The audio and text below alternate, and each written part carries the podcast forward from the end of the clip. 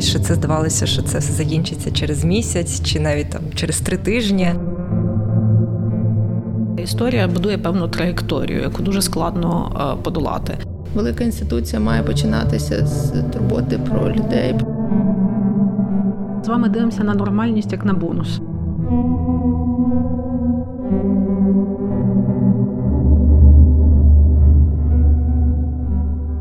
Доброго дня! Рада вітати вас, наших слухачів і слухачок, на подкасті «Культурна робота», в якому ми говоримо про тенденції, актуальні виклики праці в культурній сфері. Мене звати Олена Сирбу, я ведуча подкасту, і також я працюю аналітикиною і керівницею проєктів в аналітичному центрі Cedos. А цей подкаст ми записуємо за підтримки Українського культурного фонду.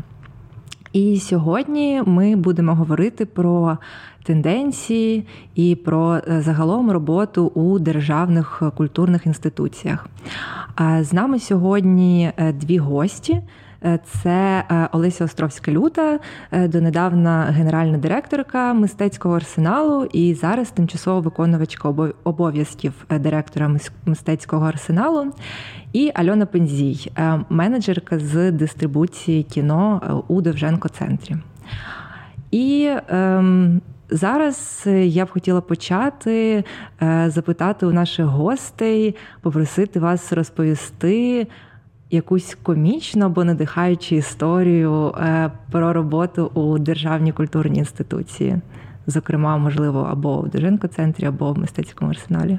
Це майже питання на мільйон. Я не знаю, як на нього відповісти і як згадати швидко смішну чи надихаючу історію. Це такі історії, які трапляються, знаєте, в шпаринах між буденністю постійно. І вони часом дуже смішні в той момент, коли вони відбуваються, але зовсім не смішні, коли ти їх пробуєш переказати.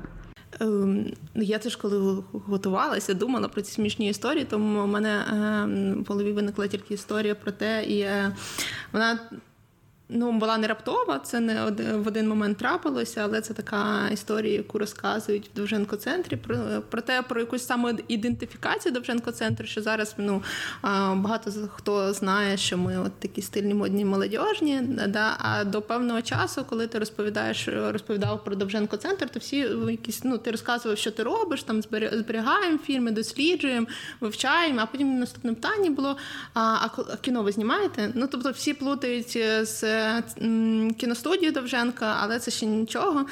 Старші колеги розповідають, що там ще на початку 2010-х часто телефонували і запитували, чи це наркологічний центр імені Довженка, тому що був такий центр Довженка, який був десь недалеко. Але зараз, на щастя, своєю діяльністю, мені здається, ми трохи виправили цю ситуацію. Менше вже питань про те, хто ми. Я б зараз якраз таки хотіла поговорити про зміни, трансформації, які відбувалися взагалі в сфері роботи в державних культурних інституціях і, можливо, з інституціями, в яких ви працюєте, тобто з «Мистецьким арсеналом» або з Довженко-центром. Пані Олесю? Отже, «Мистецький арсенал» – нова інституція, йому всього 16 років, і це зовсім відрізняє арсенал, наприклад, від інших музеїв чи інших інституцій, котрі мають відносно довгу історію, оскільки ця довга історія будує певну траєкторію, яку дуже складно подолати. Починаючи від принципів підходів роботи всередині організації, від певної субкультури, клімату організаційного, який за ці десятиліття формується, і закінчуючи, власне кажучи, навіть людьми, котрі дуже довго працюють в певних інституціях, це часом плюс, а часом мінус. У нас, наприклад, є одна з колег, котра працює найдовше в арсеналі. Минулого року ми відзначали, якщо я не помиляюсь, 50 чи 40 років її роботи в арсеналі. Вона працювала в арсеналі в усі періоди його трансформації, бо арсенал дуже довго був інституцією, власне, закладом воєнного типу, такою заводом-майстернею, який, де ремонтувалося військове обладнання. Це, наприклад, допомогло зберегти ландшафт археологічний, так би мовити, самого арсеналу, і розкопки середини 2000-х були дуже цікавими, оскільки на цій території через її закритість довгий період збереглося багато знахідок в ґрунті.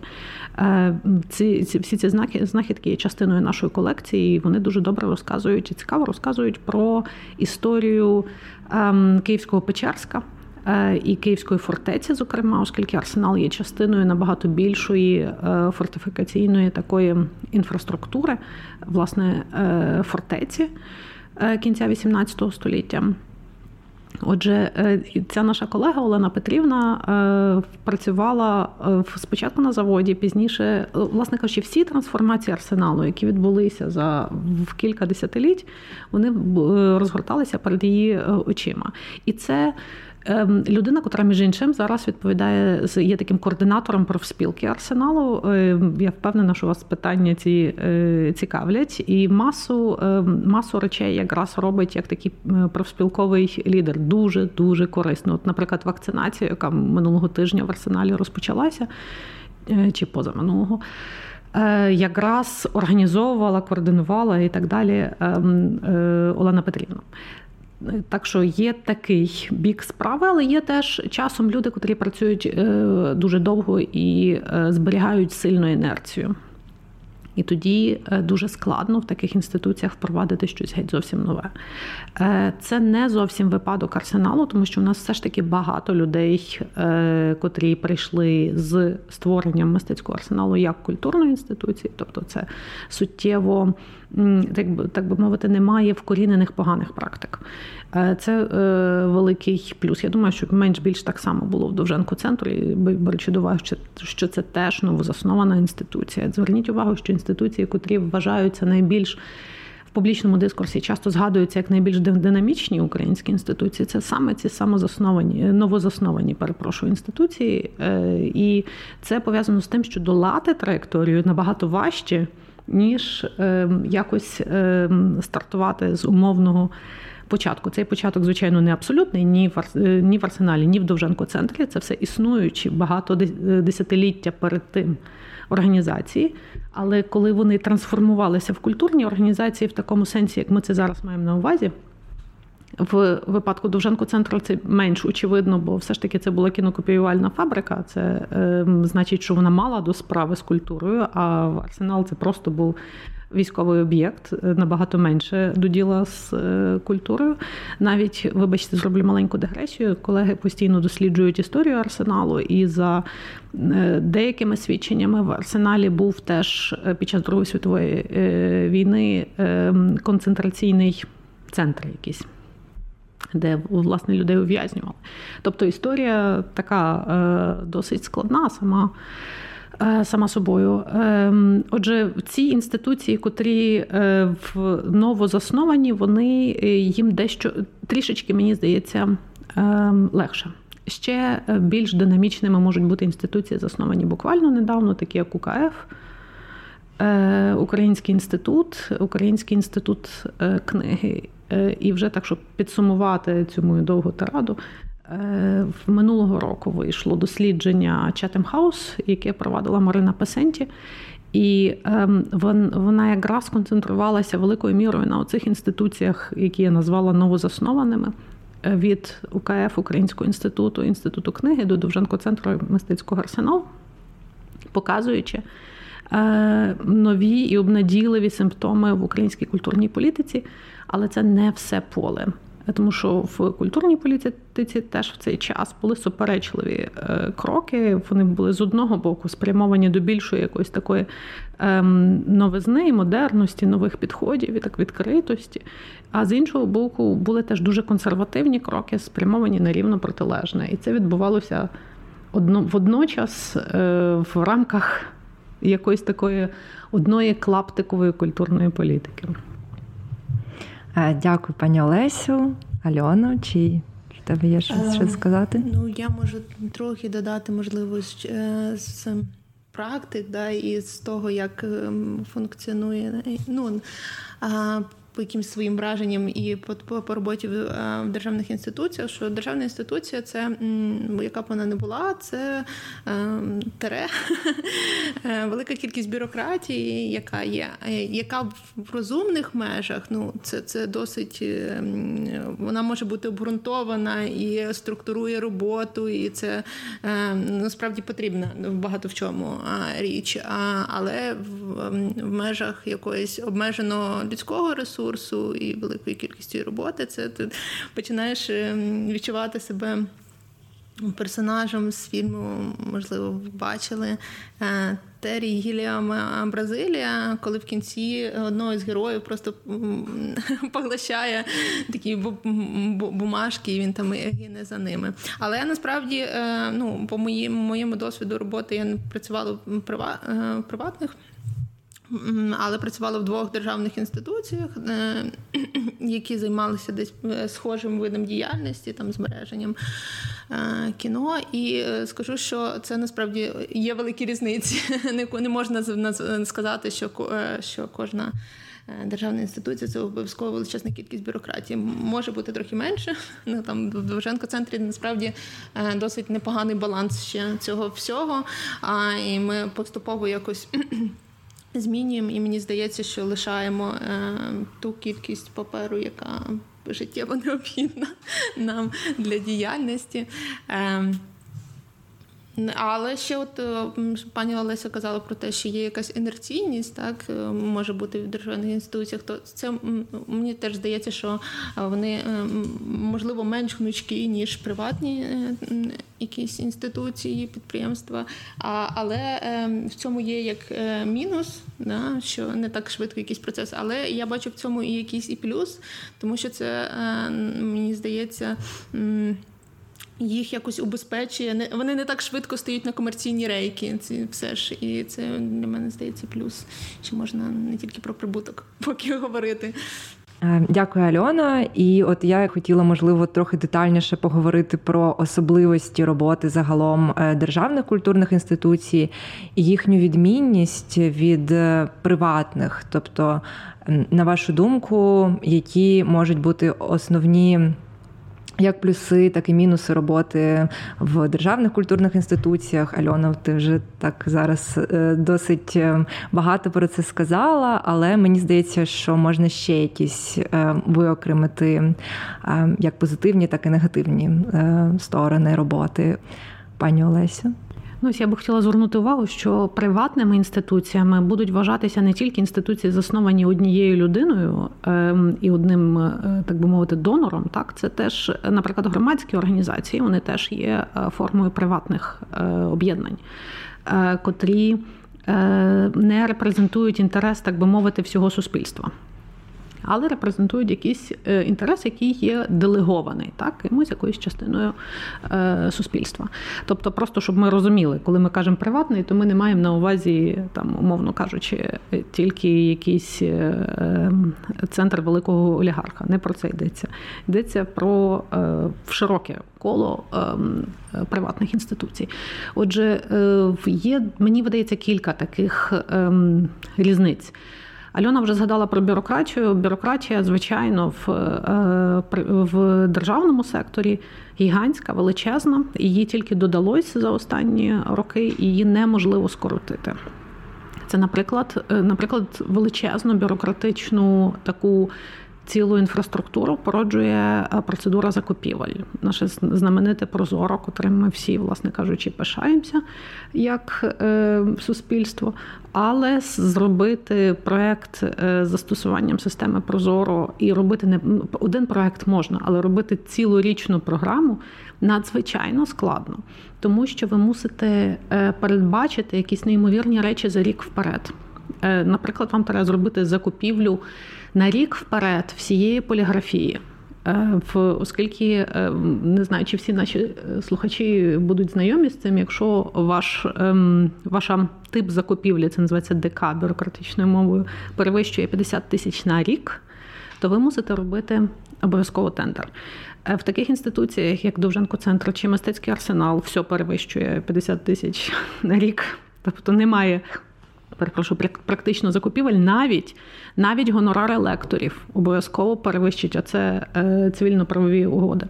Обов'язково перевищить цей показник, і потім вам обов'язково доведеться робити тендер на лекцію, не знаю, Івана Малковича. Серйозно, я не жартую. Тобто це звучить абсурдно.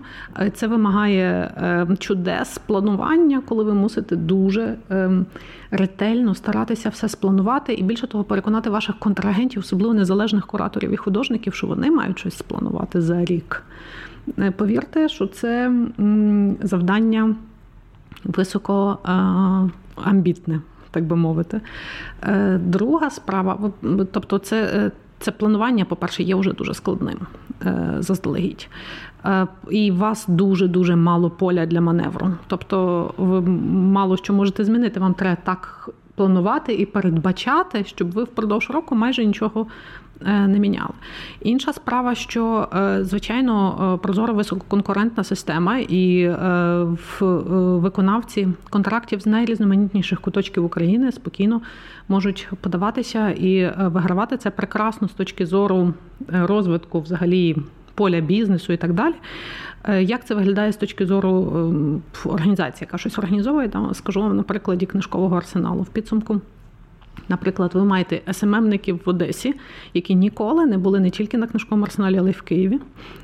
Ви маєте частину друку у Львові, другу частину друку в Черкасах, ще частину друку в таких текстів, висічка, це називається тексти, які клеяться на стінах у Дніпрі. Я вже не пам'ятаю, в яких містах ми ще що мали. Тобто, що це означає? Це означає, якщо щось іде не так, не ідеально, наприклад, підрядник загубив якісь букви у цій вашій висічці, то переробити це дуже швидко, дуже складно, бо є транспорт, час, який потребує транспортування цього всього. Це означає, що, по-перше, всі менеджери проєкту мають бути готові працювати при дуже високій несталості. Тобто щось пішло не так в Дніпрі, ви маєте до цього бути готовим. І якось, по-перше, це планувати, як найпростіше це планувати.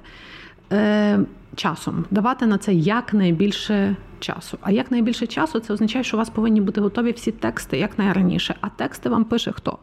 Різноманітні творчі люди, в котрих, наприклад, не вдалося написати текст за 4 місяці. І більше того, ця людина думає, боже, за 4 місяці вони божевільні, в мене ще повно часу. Так. Тобто, що це означає? Що ти мусиш зовсім інакше цю машину перелаштувати. Вибачте, я так розлого розказую, але це цікавезна історія, яку можна розказувати дуже довго. Всі ці процедури, пов'язані з витратами, вони складні в бюджетному секторі чи там в державному секторі. Друга справа, вони необхідні, на жаль. І це, як казала моя колега колишня Соломія Боршуш, моя заступниця з розвитку, вона казала, що це наша плата за 30 років корупції.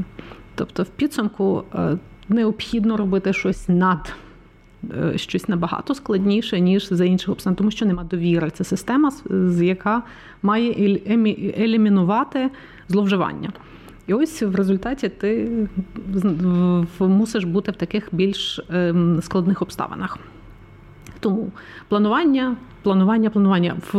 Запланувати тендер на монтаж виставки – це, я думаю, просто буквально якась така мистецьке досягнення. Або не мистецьке, аналітичне досягнення. Тому що, скажімо, мій колега Сергій Дептан для нашої попередньої виставки Андрія Сайдаковського, скажімо, в виставці, в монтажі мусили бути стіни збудовані, в які треба було копати м'яч футбольний. Це була ідея художника. Треба було розробити так, порахувати навантаження на ці стіни, силу удару, таким чином, щоб підрядник, який виграє тендер, виконав саме таку стіну, бо ви не зможете потім вже поміняти. Він до вас прийде, ваш підрядник, з вашим технічним завданням і скаже, ви не написали, що ця стіна має витримувати такий-то удар. А не хочеться, щоб перший же ж м'яч пробив цю стіну. Ти маєш порахувати, Сергій рахував, скільки яка стіна має витримати навантаження. Це треба зробити робити там за скількись місяців заздалегідь. Коротше кажучи, це все така... Я часом пишаюся тим, що яка це витончена аналітична робота з точки зору перетворення творчої концепції потім в інженерне завдання, а з інженерного завдання в тендерне завдання. Це така ціла штука. От з цього всього вас немає в приватному секторі. Що це значить? Це значить, що приватний сектор може бути набагато динамічніший. Все може бути швидше, ефективніше, з більшою часткою уяви в цьому всьому, з більшою часткою спонтанності, котра дуже важлива для творчості. Тому що в творчості може виникнути така ситуація, коли вам прийде художник за 2 дні до відкриття виставки і скаже: так не працює, має бути все якось інакше. Це можливо. І це, в принципі, ця сфера, в якій це прийнятно. Коротше кажучи, це можуть собі дозволити приватні організації. Але в приватних організаціях є своя слабкість. Приватні організації, особливо громадські організації, дуже беззахисні з точки зору сталості роботи. Вони дуже часто фінансуються проєктно, попроєктно. Значить, є проєкт, є робота, нема проєкту, нема роботи. Значить, немає часу на довгий непроектний аналіз. Аналіз якийсь організаційний чи системи якоїсь. Ти можеш це робити тільки в певних межах і постійно є дамоклів меч завершення фінансування. В ситуації така, яка була в 20-му і 21-му році, з ковідом пов'язаною, це було дуже ясно, тому що, скажімо, державні організації, попри все, зберігали свої платні, хоч і, може, невеликі в когось, ну, в різний спосіб варіювалося, так? Але була сталість. Люди не відчували загрози опинитися на вулиці зараз. Ця сталість теж дуже дорого коштує, багато вартує і дозволяє робити довші якісь речі. В приватному секторі, за винятком, можливо, яких організацій, де є один дуже цілеспрямований донор, в громадських організаціях це якраз був величезним ступенем ризику, котрий міг розтрощити там добряче всю інституційну інфраструктуру. Дякую. Альона, чи є в тебе ще щось додати? Насправді, так, про слово і так чесно, бо тендери – це, напевно, справді те, що болить багатьом менеджерам в першу чергу. Насправді керівникам, а менеджерам, яким потрібно це якось між цим ще й робити проєкт, між цими всіми заповненнями. Це такий біч, ніби. Але він дисциплінує і десь, може, він зменшує кількість роботи в проєктної, да? І ти можеш ґрунтовніше до чогось підходити і один проєкт робити подовше. Тебе вже немає стільки там декілька на пару місяців, а ти можеш робити там один, і це і багато сил, і команда більше консолідується навколо одного проєкту. Краще зробити один великий, ніж багато менших. Це така зміна якихось останніх років, справді. Так, Я можу дуже погодитися щодо проєктної роботи, тому що я сама теж працюю в культурній сфері, на кінофестивалі, працюю програмеркою і розумію, що дуже часто в тебе багато різних проєктів, і коли ти в цій такій приватній сфері, то вони дуже часто йдуть одночасно і не вистачає інколи сил на робити все добре одночасно. І я ще хотіла теж сказати про роботу в державних закладах культури. Мені здається, що все ж теж однією з переваг є те, що люди, які працюють в цих закладах культури, вони є зазвичай переважно офіційно працевлаштовані, тобто вони не працюють або як ФОПи, або взагалі на якихось домовленостях не прописаних контрактів. Тобто ці трудові стосунки, вони зазвичай оформлені, і це, мені здається, теж велика дуже перевага роботи в державних закладах культури, тому що це дає людям якусь надії, скажімо так, що їх не звільнять через місяць чи через два, тобто, що в них буде робота через півроку, через рік. Тому мені здається, що це досить значний бонус. Я би не сказала, бачите, це якась дивовижна історія. Ми з вами дивимося на нормальність, як на бонус. Тобто це би якраз і мало бути абсолютно базовою умовою. Але ми зараз з вами перейшли з інституційного рівня, як функціонують ці інституції, на те, як ведеться людям всередині цих різних інституцій. Це безумовно, страшенно важлива річ, бо люди і роблять ці інституції, так? І справді в державних інституціях існує ця сталість, існує офіційне працевлаштування, існують лікарняні, існують відпустки, існує профспілка, котра за вашим рішенням подбає, щоб всіх нас вакцинувати від грипу, а потім від ковіду. Це ми просто для себе відкрили в якийсь момент в арсеналі переваги звичайної старорадянської профспілки. Це чудесна організація, яка при добрій волі стає просто абсолютно дуже корисною для самих працівників. Тому що якраз всі ці речі такі ось, скажімо, організація не має права купити кавомашину. Просто це начебто не дозволено. Але профспілка має право купити кавомашину з профспілкових внесків. І прекрасно. Саме в такий спосіб ми, наприклад, діємо там кавомашини, запас кави. Це купує профспілка з профспілкових внесків. Або там організовує, знову ж таки, якісь такі речі потрібні для здоров'я працівників. В залежності, як вона починає функціонувати. Ці плюси є в державних організаціях. Інша справа, що державні організації, по-перше, часто слабують на дуже низькі зарплати. Тобто все це компенсується низькими зарплатами. Це не випадок, наприклад, Арсеналу. У нас невисокі, але прийнятні зарплати. Але, скажімо, якщо ми згадаємо часто повторювано в публічному просторі історію Одеського музею художнього, то там просто сміховинні зарплати, абсолютно вони офіційні, але 4 000 гривень – це неможливо з цим жити зовсім. Тобто це інший бік цієї ж медалі. Прошу? Інший бік сталості. Ну. Так. І потім ще одна справа, залежить які практики і мікроклімат всередині організації, і це будується, мені жаль це сказати, але зверху вниз. Я думаю, що неможливо тільки тиском знизу створити клімат в організації.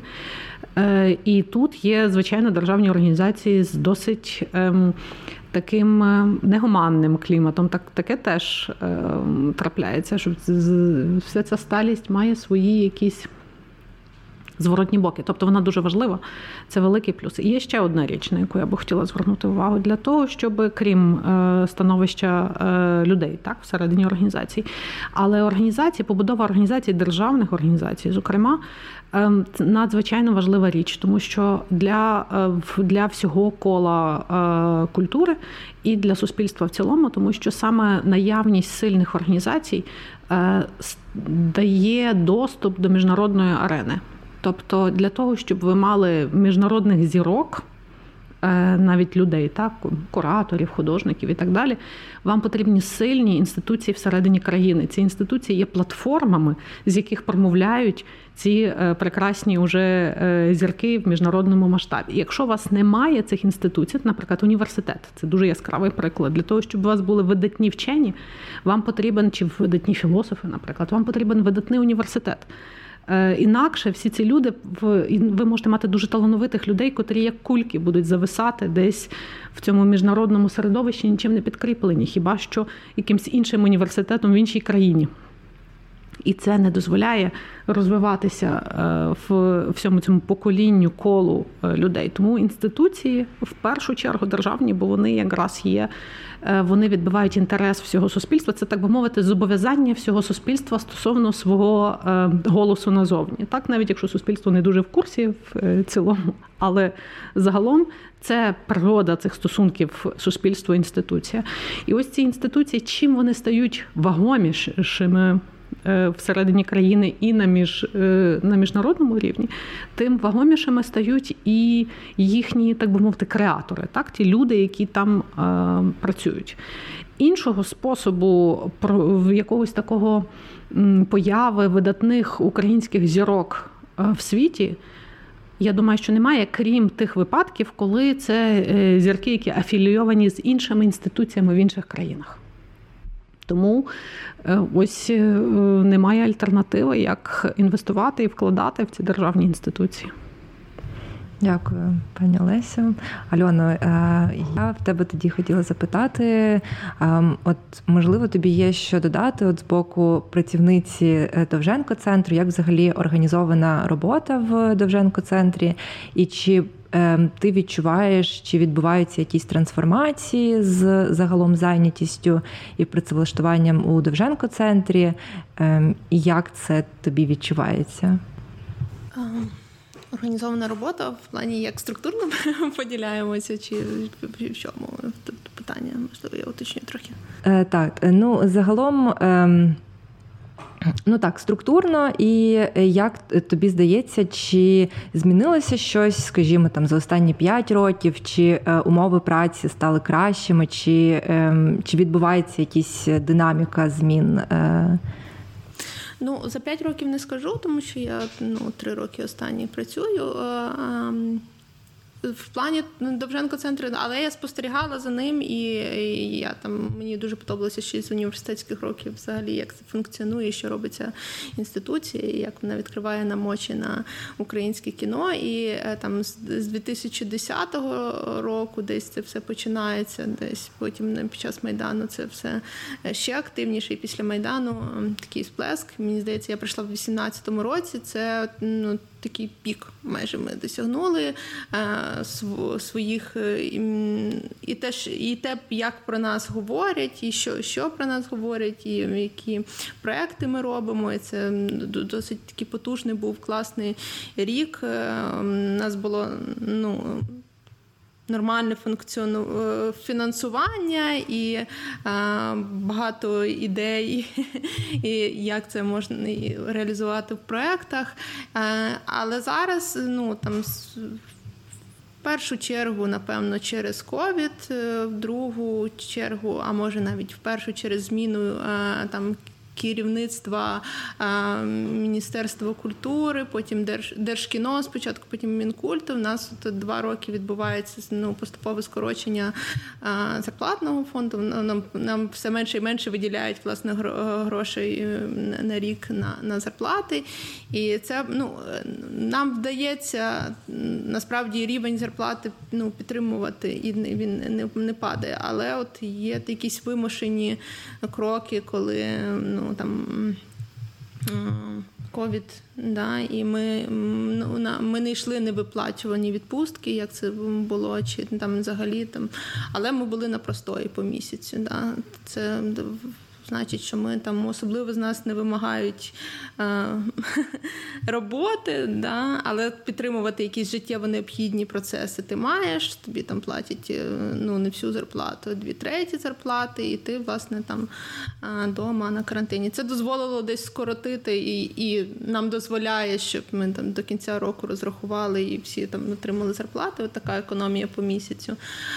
Але от ще це з такого практичного, як це. Але загально Довженко-центр давно потребує росту в плані людей. І ми вийшли вже на такий рівень нашого планування проєктів і масштабу проєктів, що вони потребують великої кількості менеджерів. Не великої кількості, але більшої явно, деякі відділи точно. А в зв'язку з тим, що нам постійно скорочують фінансування, ми не можемо розширити цей штат. Тому, власне, навантаження на людей, які працюють, воно збільшується. І ну, від цього складніше стає. Добре, що є відпустка в 28 днів, і ти можеш, коли ти трошки підвигорів, піти відпочити. І, ну, і насправді добре те, що десь напрям, в якому рухається спілки Довженко-центр, він в більшості колективу співпадає з їхніми якимись там амбіціями, уявленнями про те, що вони хотіли своїми ідеями. І, ну, мені здається, що величезна, ну, перевага Довженко-центру, ну, і, можливо, «Мистецького арсеналу» також перед іншими державними інституціями, що тут ти можеш свої якісь ідеї, власне, реалізувати, його, ну, включити якось в цей загальний план і далі реалізовувати свої проекти, які, ну, не свої проекти, але ті проекти, які, ну, співпадають з твоїми якимись там бажаннями, творчими амбіціями. І це, ну, це тримає багатьох людей, тому що Довженко-центр – це також про творчість. І... так. Я ось думаю, що справді Альона дуже добре сказала про те, що можливість самореалізації творчої – це ще одна дуже важлива річ, яка в цих інституціях створює простір взагалі якогось такого цікавого життя для людей. Як, наприклад, ми в «Арсеналі» вирішуємо стосовно нашої програми.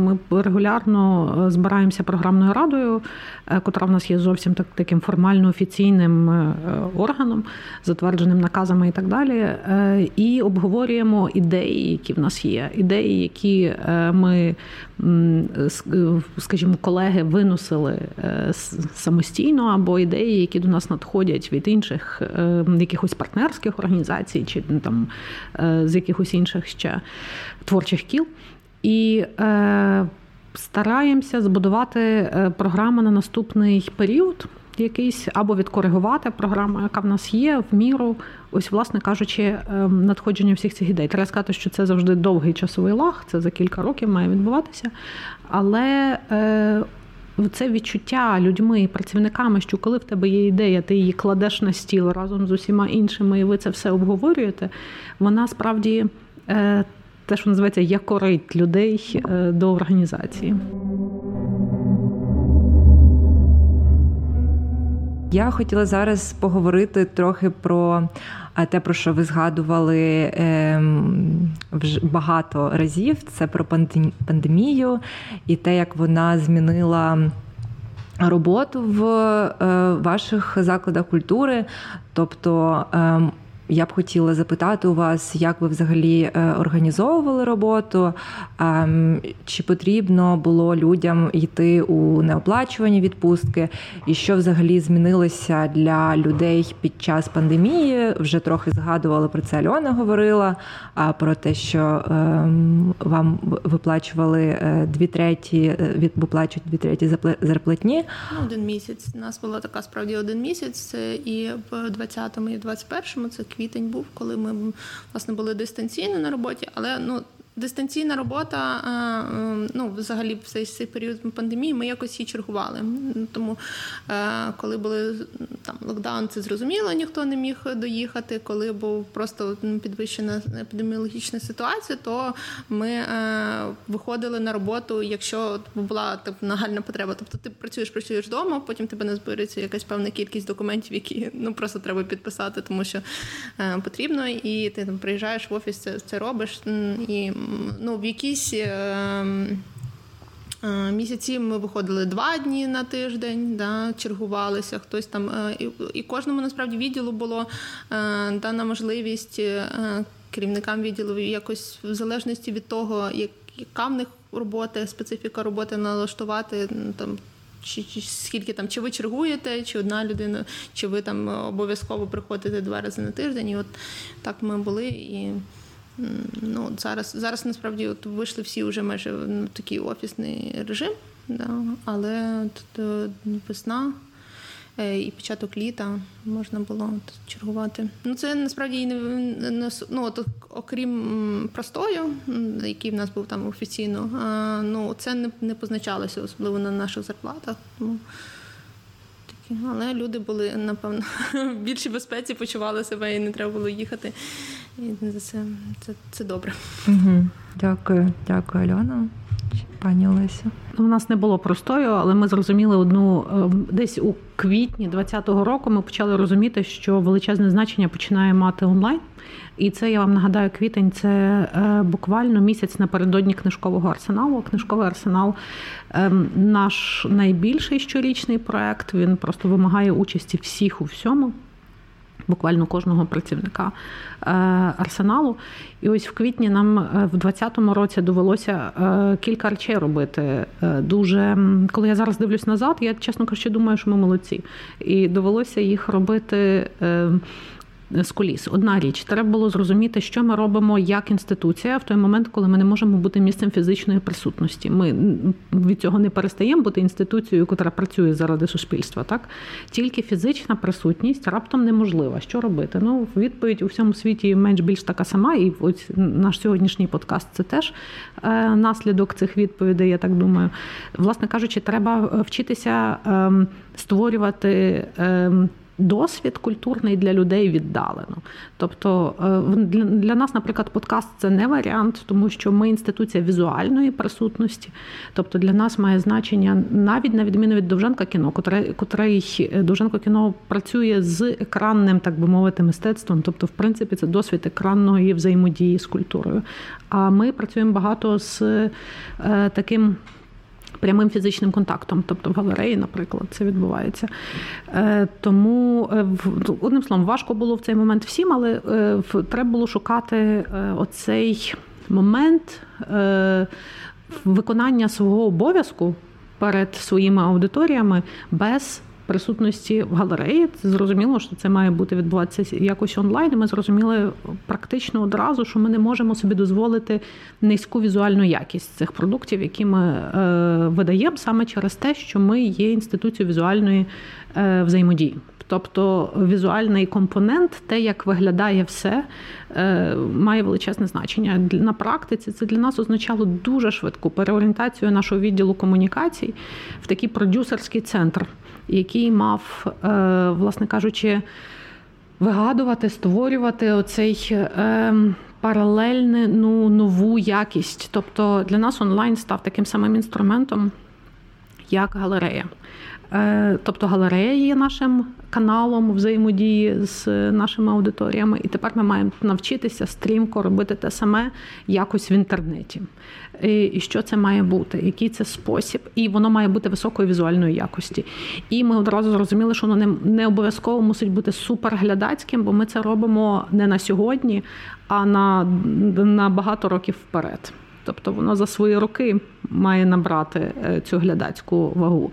Це ми почали проговорювати в квітні, почали робити, власне кажучи, такі стратегічні сесії стосовно своєї онлайн-роботи. Ми десь завершили цей процес в липні. Мушу сказати, що це було дуже нелегко, бо це страшенно контрінтуїтивна робота. В березні, квітні 2020 року всі чекали, що це закінчиться за кілька тижнів. Що нема сенсу стільки приділяти цьому часу, стільки про це говорити, бо воно закінчиться швидше, ніж ми що-небудь придумаємо. Тобто раціонально, читаючи наукові якісь статті, люди розуміли, що це не так. Але емоційно змінити себе було страшно складно. І ось ми займалися переважно такою, це було теж великою мірою моє мучення для команди. Тобто ми займалися абсолютно контрінтуїтивною діяльністю. Ми постійно починали. Це нікуди не дінеться кожен раз. Це так буде уже на дуже довго, якщо не назавжди. Давайте все одно шукати вихід. Всі так, о Боже. Ну, одним словом, але це було дуже плідно, зрештою, як ми зрозуміли пізніше, коли ми вже в липні були готові отримувати міжнародні гранти на розвиток онлайн-компоненту. Ми їх отримали вже 2 від німецького уряду, наприклад. Це була одна частина нашої роботи. Тобто, зрозуміло, що це означає, що ніхто не був простої, бо всі працювали. Всі вчилися працювати в Zoom, котрий спочатку був прекрасним винаходом людства. Через місяць його всі ненавиділи, тому що це дуже виснажуючий інструмент, і треба було шукати якісь інші способи, комбіновані якісь і так далі. Друге, книжковий арсенал. Ми мусили в квітні 2020 року прийняти рішення, що до травня нічого не закінчиться, книжкового арсеналу не буде, і ми маємо зробити щось зовсім інше. Тобто ми не можемо зробити цей великий глядацький фестиваль, котрий, бо основною аудиторією книжкового арсеналу, попри все, є не видавці, наприклад, хоча це дуже важливі наші партнери, але ми, основна наш фокус на відвідувачі. І ось відвідувач. Масово люди не зможуть зібратися в одному просторі. В травні 2020 року стало зрозуміло, що тоді робити. І ми швидко дуже переналаштовували програму якраз на міжнародну онлайн-програму з промоції українських видавців. Тобто ти просто береш цю широку місію для відвідувачів і швидко її стискаєш до свого ядра. А ядром в книжковому арсеналі є таким ядром, яке виробляє усю цінність. Є видавці і автори. І ти починаєш працювати з цим ядром. Що потрібно цьому ядру, подумали ми, потрібна міжнародна промоція. Тобто це період, коли ти можеш, бо весь світ в тій самій ситуації, набагато легше збудувати якісь несподівані високого рівня міжнародні зв'язки. Так і було. З цим опікувалась Оксана Хмельовська цією програмою в нас, продюсувала Таня Пушнова. А нашим партнером був ЄБРР, тоді дуже таким, я би сказала, теж дуже сміливим партнером і дуже відданим справі. Тобто це теж треба було все переналаштувати. В підсумку в нас було набагато більше роботи, ніж у попередні періоди, тому що команда «Арсеналу» до 2020 року була дуже професійна в створенні офлайн-подій. Ми завжди робили офлайн-події, ми знали, як їх робити. А тут нам треба було робити на найвищому можливому в Україні рівні, як ми собі уявляли, онлайн-події. Тобто, раз, їх треба зробити, це купа роботи. Два, на них треба знайти гроші, яких у вас не було раніше, і немає донорів, котрі готові, бо донори досі в Україні дуже зорієнтовані на масовість. А тут вам треба знайти донорів на щось не масове. Вам треба розвинути навички людей, які мають це робити, а вони цього раніше не робили, і вам потрібне обладнання нове, яке просто треба купити. Коротше кажучи, ці всі задачі з'явилися перед нами, як знаєте, такий Титанік, який напливає на цей айсберг. Тобто цей айсберг виплив перед нами з туману буквально впритул, і нам довелося швидко давати цьому раду. Коротше кажучи, роботи не було менше, роботи було більше. При тому вона ще була в страшенно несталих умовах, бо ти не знаєш, що буде за місяць. Більше того, я як лідер команди не можу нічого забезпечити, запевнити своїй команді. Я не можу сказати команді, слухайте, люди, це на 3 місяці, а потім ми всі йдемо в відпустку. Ні, бо я не маю зеленого поняття, наскільки це місяців чи років, і ніхто не знає. Більше того, я мушу казати команді, ми не робимо книжковий арсенал у 2020-му, і хто знає, може ми його не зробимо в 21-му. Це, я вам скажу, не дуже мотивує всіх до роботи. І тоді ми сідаємо і кажемо, що ми придумуємо такі формати, які можуть і звузитися до маленького ядра, і швидко розширитися. Давайте придумувати, що це має бути. Тобто це нова така креативна робота. Коротше кажучи, це всі ці речі, які стояли перед нами весь 20-й і половину 21-го. У 21-му ми відкрили дуже важливу для нас виставку білоруського мистецтва, не відкрили, а зробили приблизно до 20-го. Вона мала відкритися 25-го, здається, березня. Це День волі Білорусі. Ми її зробили. Це виставка, котра вимагала справді шалено відданого партнерства від Фонду відродження, котрий, треба сказати, просто забезпечив. Я просто не очікувала, що вони зроблять так багато і так добре. Крім того, це 6 кураторів, які працюють горизонтально між собою. Всі ці куратори в різних країнах, працюють вони в Зумі. Всі художники дехто в Білорусі, а всі інші по всій Європі. І їхні твори теж по всій Європі. І трошки в Білорусі. За Білорусь ми боялись найбільше, щоб вивести протестні твори з Білорусі через кордон. Коротше кажучи, після того, коли зроблена вся ця складна робота, 20 числа вводиться локдаун. І тепер питання так, ти не можеш сказати, ну слухайте, хлопці і дівчата, дорогі білоруські колеги, нічого не вийшло. Тобто це, в принципі, неможлива ситуація після того, скільки надій з цим пов'язується. Тобто тут знову ж таки треба переосмислити і придумати, як зробити так, щоб ця виставка була accessible, щоб вона була доступною. Попри все, а наступним у вас книжковий арсенал. Вибачте, що я так багато про нього, це просто через те, що це такий масивний дуже проєкт. І ти теж не знаєш, чи його можна буде зробити в травні. І всі медичні спеціалісти найвищого рівня в країні, з якими ти з усіма поговорив, кажуть, ми не знаємо. Це, одним словом, будує такий баланс навантажень на команду всю, що абсолютно не йдеться про жодний відпочинок чи скорочення оплати праці, бо просто ці люди працюють більше. Пам'ятаю про свої власні відчуття, коли в 20-му році розпочалися локдауни, пандемія, і що це здавалося, що це все закінчиться через місяць чи навіть там через 3 тижні, але власне це досі з нами і досі впливає на нашу роботу і на те, як нам її треба організовувати, підлаштовувати під все нові виклики, пов'язані з пандемією. І зараз вже на завершення розмови хотілося б, от ви згадували про профспілку в мистецькому арсеналі, про те, як ви її перевідкрили для себе. І також знаю, що в Довженко-центрі минулого року теж були певні процеси, які були пов'язані з затримкою фінансування, і це вимагало солідарності працівників-працівниць. Отже, хотіла поговорити про те, як можна самоорганізовуватися і боротися за кращі гідні умови праці в державних закладах культури, зокрема, як і в профспілках, і при загалом солідарності працівників-працівниць. Якщо загально, дуже хороший приклад солідарності в культурній сфері і державними інституціями, і приватними. Мені здається, коли на початку 2020-го серйозно хотіли скоротити на бюджет на культуру, і всі зібралися якось перші онлайн-мітинги, які були справді пов'язані з культурою, і це було так ново, і мені здається, ми змогли відстояти це все, щоб не так сильно відрізали і так знедолені сферу культури. В Довженко-центрі немає профспілки, але в нас функціонує і справді дієвим є загальні збори трудового колективу. У нас неодноразово вони відбувалися, і це такий приклад прямої демократії, який в нас зараз на даний момент з тим колективом і з тим керівництвом він працює.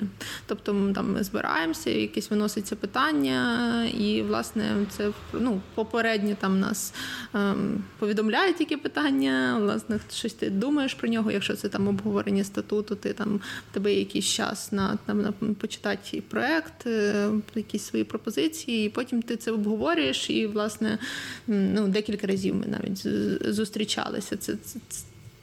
Ми вирішимо ці питання шляхом загальних зборів. Також в нас є представник від колективу, це не голова профспілки, але це представник від колективу, якому ми довіряємо, якому ми делегуємо певну кількість своїх,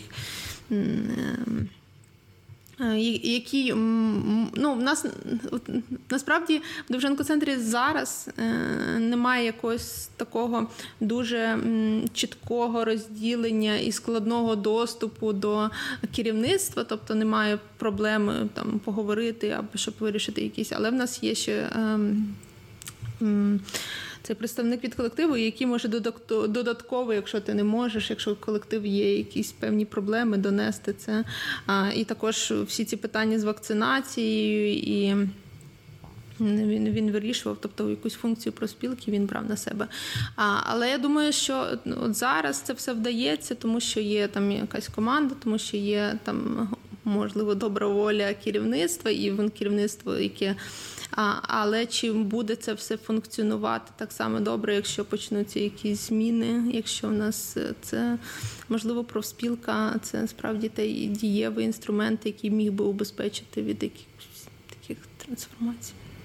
Я би сказала, що профспілка – це дієвий інструмент опору, але це не інструмент розвитку. І ось в цьому теж суттєве обмеження. Але тут така цікава штука.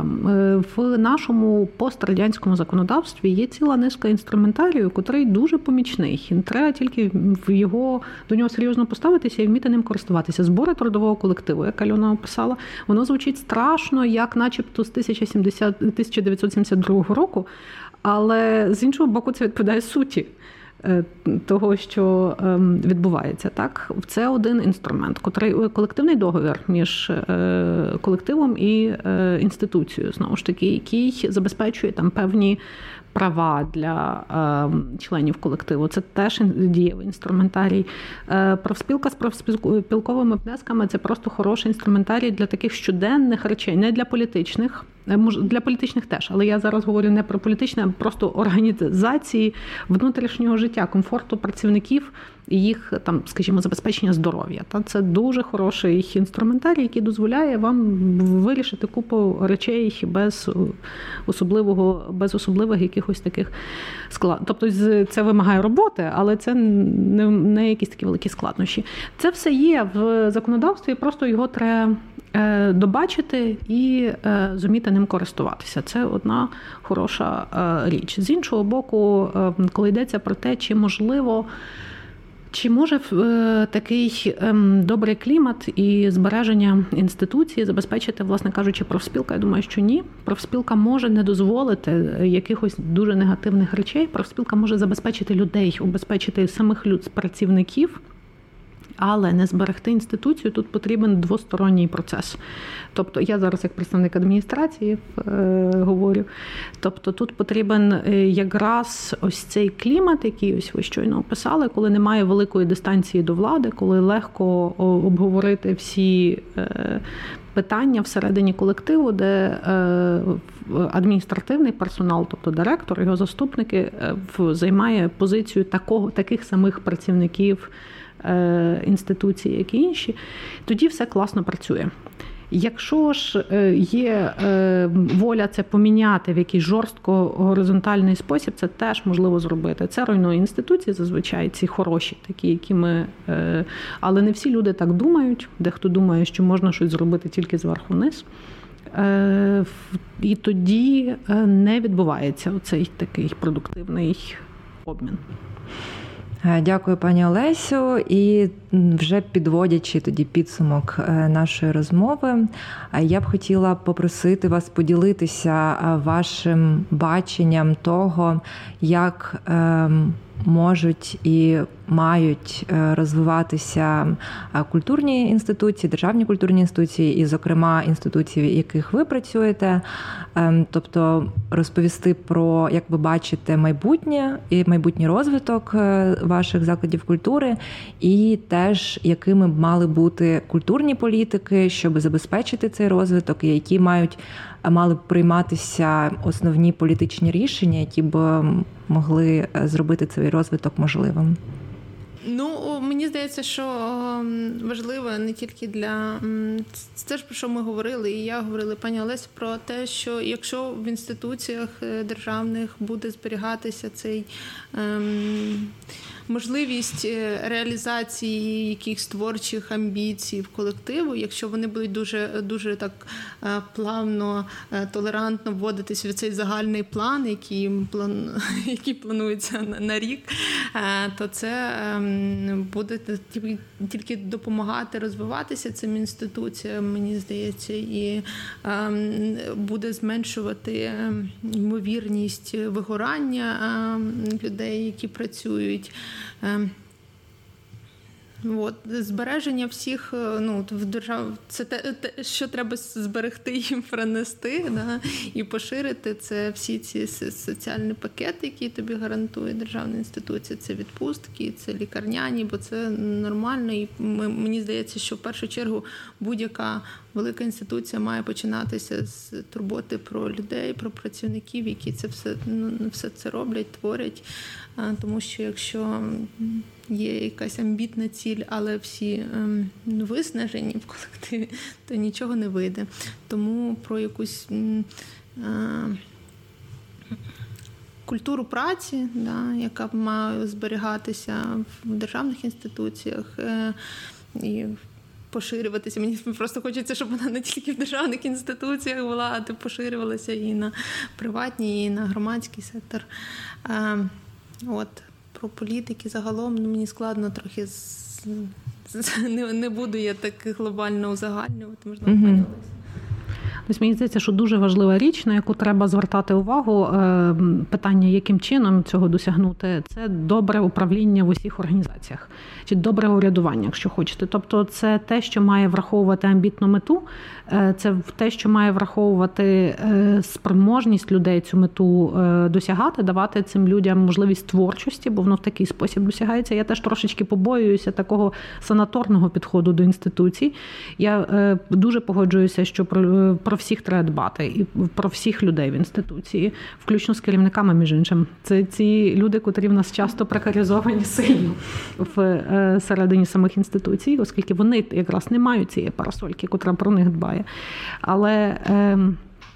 Але це не має перетворюватися на основну мету роботи інституції. Це умова праці продуктивної, але не те, на що спрямовує всі свої зусилля інституція. Інституція працює для суспільства. Тобто тут мусить бути певне поривання, тут мусять бути всі амбіції всіх працівників і готовність, власне кажучи, робити щось для інших. Між іншим, це страшенно складно збудувати таку команду всім разом, котра любить, отримує задоволення і, власне кажучи, самореалізується, роблячи щось для інших. Це досить кураторська позиція, бо куратори, вони, власне кажучи, так працюють з художниками, скажімо, але це не так легко знайти. Дуже часто творчі люди є теж дуже такими самоорієнтованими. І тут завжди треба знаходити таку можливість цього такого роботи для інших. Але це так на маргінесах. Відкладемо це на бік тепер до політик. Це добре урядування має величезне значення. Це значить, що управлінський весь такий, я не знаю, як це сказати, прошарок в цих інституціях має бути спрямований на забезпечення, власне кажучи, цього доброго управління в різних його проявах. Як досягнути, щоб цей адміністративний прошарок цього хотів? Ось одна з відповідей – це конкурси. Конкурси, які відбуваються в нас зараз за законом про культуру, вони, власне, на це і спрямовані, щоб з'явився оцей шар тих таких адміністраторів. Але ми бачимо, що воно працює по-різному. Не завжди, тобто ці прямолінійні способи не завжди абсолютно допомагають. Тобто це, напевно, не твердими методами досягається, а м'якими. Тобто вирощуванням якоїсь субкультури, починаючи з міністра, через, власне кажучи, з уряду, через міністра і до найбільших спочатку інституцій, де має впроваджуватися оцей підхід, навіть не впроваджуватися, бо це не можна впровадити механістично, культивуватися і вирощуватися. Цей підхід пов'язаний з добрим адмініструванням, якщо хочете навіть. Але це страшенно м'яка, неочевидна і довга штука, яку неможливо продати на ні медіа, ні іншим часто політикам. Тому цього страшно складно досягнути. Бо ми зараз говоримо про інституції, котрі, власне кажучи, дуже орієнтуються на оце добре урядування. Це Арсенал, це Довженко-центр, це Український інститут, якщо хочете, довгий час УКФ. І, між іншим, саме існування УКФ і найвища його якість роботи має фундаментальне значення для зміни ситуації всередині цієї екосистеми культурної. Тому це би мало бути пріоритет номер 1 – відбудувати і посилити УКФ. Друга штука, стосовно культурної політики, я дуже підтримую такий підхід, коли фінансування інституції має мати кілька кишень.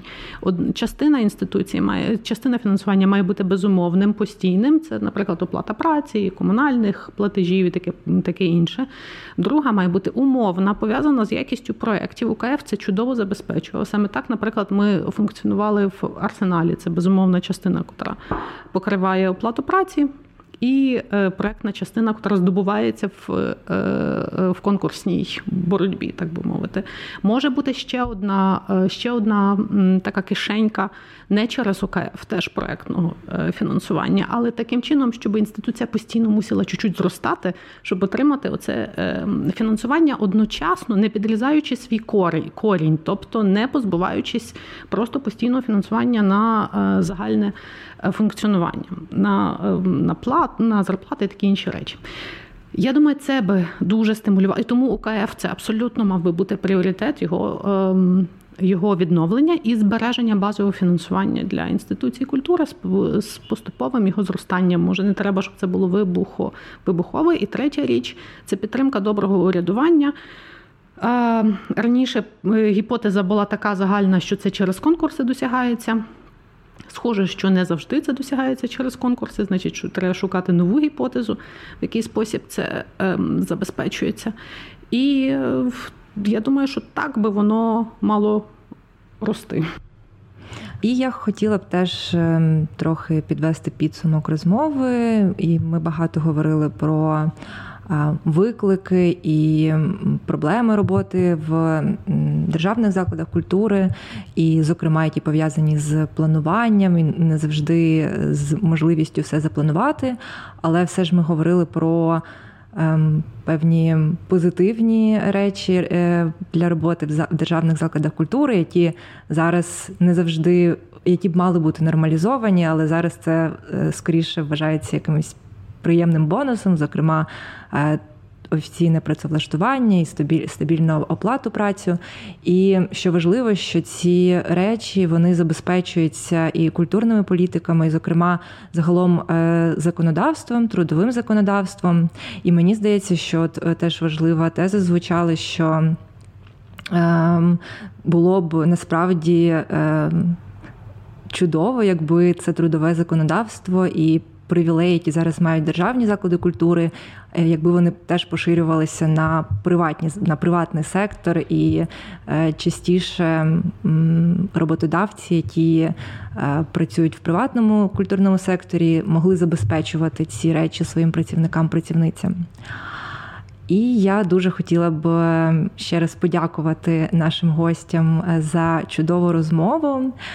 Теж нагадую, що у нас в подкасті є форма для відгуків, яку ви можете побачити, посилання на яку ви можете побачити на платформах, яких ви слухаєте, де ви можете написати відгук про наш подкаст і також написати про ваш досвід і історії роботи в культурній сфері. І також я запрошую вас донатити нам, аби ми теж, у нас є на сайті форми, де можна нас підтримати фінансово, щоб ми теж як аналітичний центр могли бути більш сталими і не сильно залежати від донорського фінансування. І ще одна річ, хотіла б сказати, що у нас зараз паралельно триває дослідження «Статистичний портрет молодої художниці», і в межах якого проходить опитування до 16 серпня. Тож, якщо ви ідентифікуєте себе як художника-художницю, зокрема молоду художника-художницю, то запрошую вас проходити це опитування, щоб дізнатися статистичний портрет молодої художниці. І ще раз всім дякую за те, що слухаєте і залишаєтеся з нами. Дякую теж Катерині Бабич, звуковій режисерці цього подкасту. І до наступних зустрічей. Thank you.